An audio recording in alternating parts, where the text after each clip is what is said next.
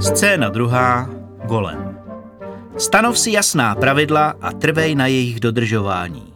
Učený Maligar, 100 zlatých vůdcovských pravidel.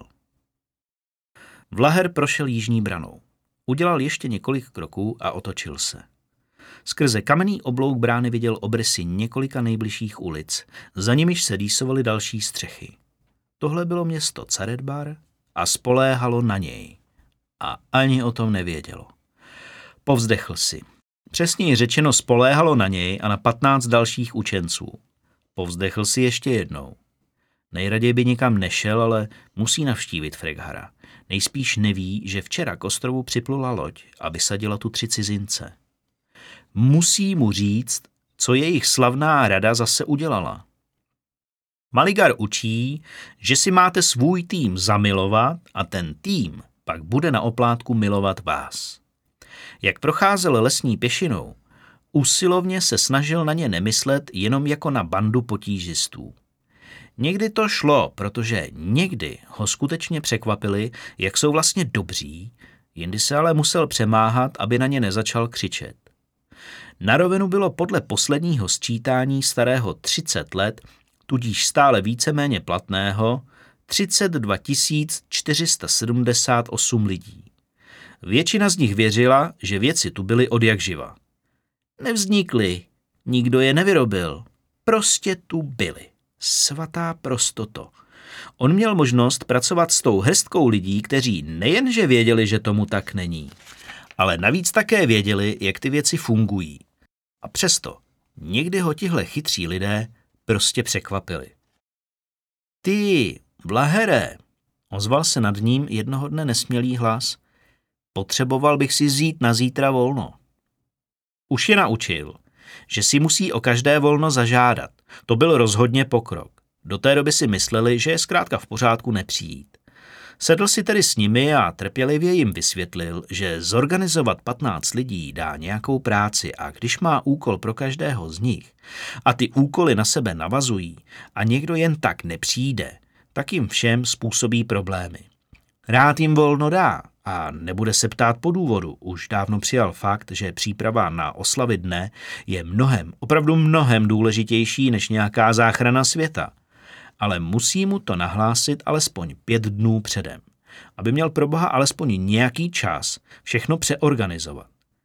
Nezdálo se, že by to úplně pochopili. Podíval se nahoru. Nad jeho pracovním stolem stál kitka a žmoulal v ruce čepici. Vlaher měl kitku rád, byl to jeho tvarovač. Klidný, poctivý a pečlivý, tedy přesně takový, jaký by měl správný tvarovač být. Práce s hmotou, ať už živou nebo neživou, chtěla svůj čas a ten tomu byl Kitka ochotný dát. Teď na něm byla vidět nervozita. Kitka věděl, že porušil pravidla tím, že o volno žádá den předem a cítil se kvůli tomu nesvůj.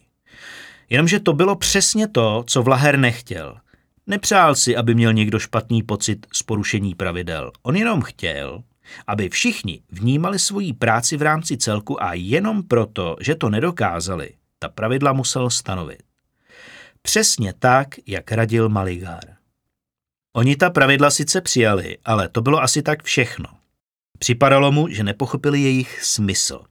Na nejvýš to brali jako hru, ve které šlo o to říct si o volno pět dní předem. Stihl si to, si v suchu. Nestihl? Ještě pořád to můžeš ukecat. A někteří z nich v tom byli vážně dobří. Davare, začal pomalu a už teď mu bylo líto, že bude muset zklamat zrovna jeho. Víš, že si o to volno máš říct pět dní dopředu, že jo? Vím, zamumlal Kitka, ale když já ho potřebuju zrovna zítra. A na co, Davare? Zeptal se unaveně Vlaher. Umřel ti někdo? Katinka mu říkala, že si za tu dobu, kdy vedl tenhle tým snů, vypěstoval dost cynický humor. No to ani ne, podíval se Kitka nad neobvyklou otázkou. Ale zítra mi dozraje hlína a já budu tvarovat. Nedá se to odkládat, protože pak bude hlína přezrálá a začne tvrdnout. Tvarování totiž nebylo jenom Kitkovou prací, bylo také jeho koníčkem.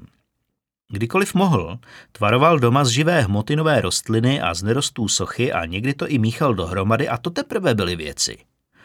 Vlaher byl vlastně rád, že Kitku práce baví. Dokonce i na svém pracovním stole měl neustále nějaký malý experiment. Ostatně hned ten první den, kdy se nastěhovali, si Davar postavil na svůj pracovní stůl květinu.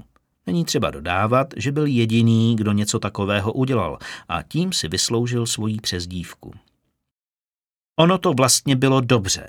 Znamenalo to totiž, že se Kitka ve svém oboru neustále zlepšuje a to mohlo být jedině ku prospěchu věci.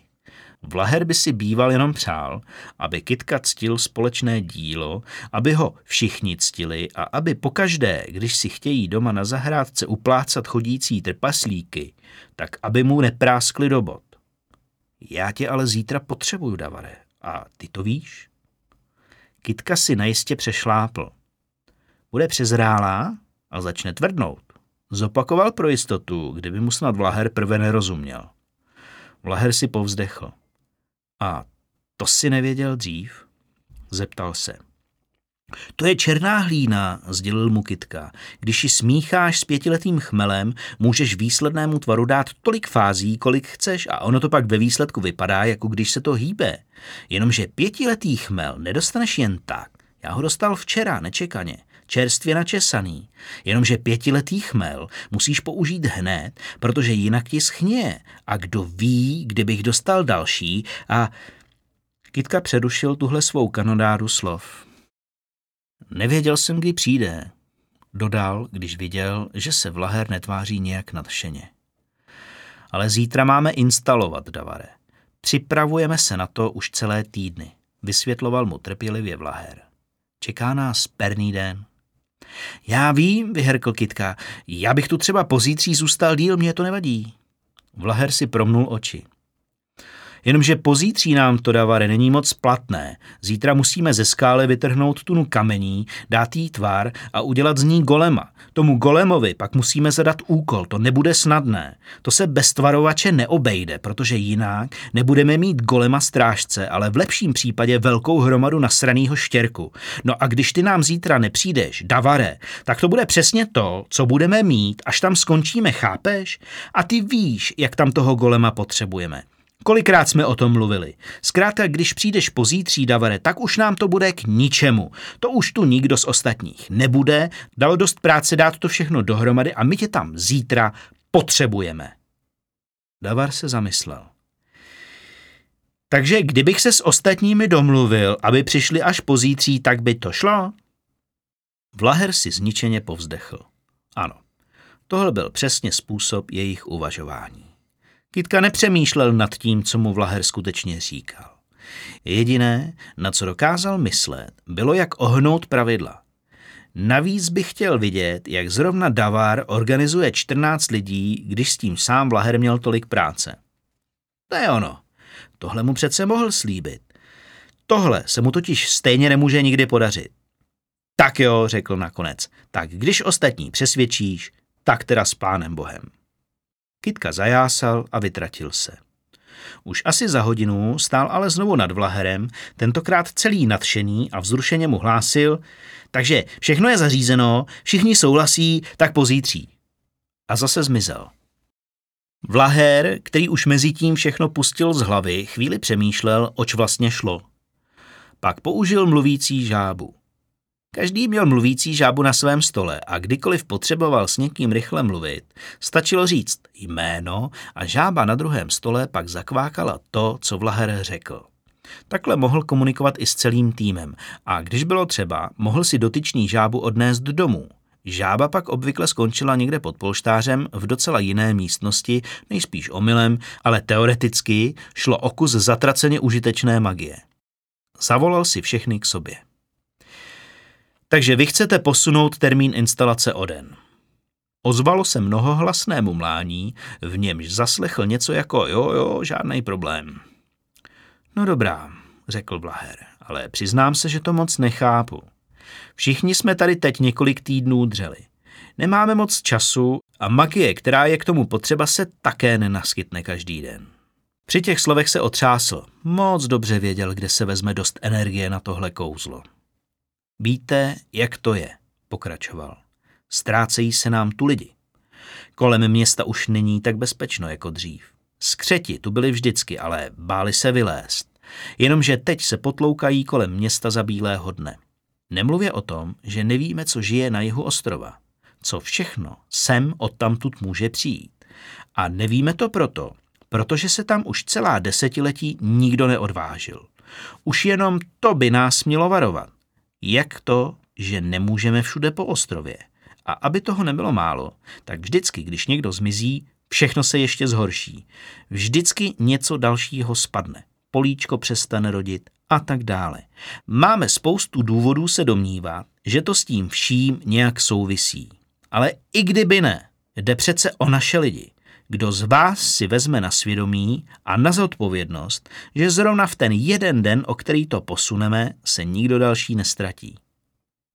Umlkl a doufal, že na něj jeho řeč zapůsobila. Neříkal to samozřejmě jenom proto, aby udělal dojem. Všechno, co řekl, myslel vážně, ale i tak doufal, že jim jeho slova nějak pohnou. Když mluvil, myslel na Katinku. Představoval si, jak se v noci prochází venku v domění, že je v bezpečí, protože tak to na rovenu vždycky bylo. Každý tu byl v bezpečí, bez ohledu na denní dobu, ale tu se ze stínu oddělí tma a Katinka kam si zmizí. Znovu se otřásl. To by snad ani nepřežil. Vyzývavě se na ně podíval. Kdo si to vezme na zodpovědnost? Zopakoval. Odkašlal si pan Rýmička. My jsme mysleli, že ty? Od toho tu si, ne? Jejich upřímnost ho odzbrojila. Ozvalo se opatrné odkašlávání a šoupání patnácti párů nohou, připadal si, jako kdyby se jeho život odehrával podle jakéhosi zvráceného představení, které napsal kdosi, jehož myšlení nebylo zrovna přímočaré. První potížista. Vážně, jemu by stvrdla hlína. Druhý potížista. Slíbil si, že když půjdeme všichni pozítří, tak si může vzít zítra volno. Třetí potížista šeptem k sousedovi. Hele, a znamená to, že máme zítra volno všichni? Blaherovi došlo, že prohrál. Samozřejmě, že je donutí přijít zítra, ale teď už to budou vnímat jako nespravedlnost. Jako nespravedlnost, které se dopustil na nich všech.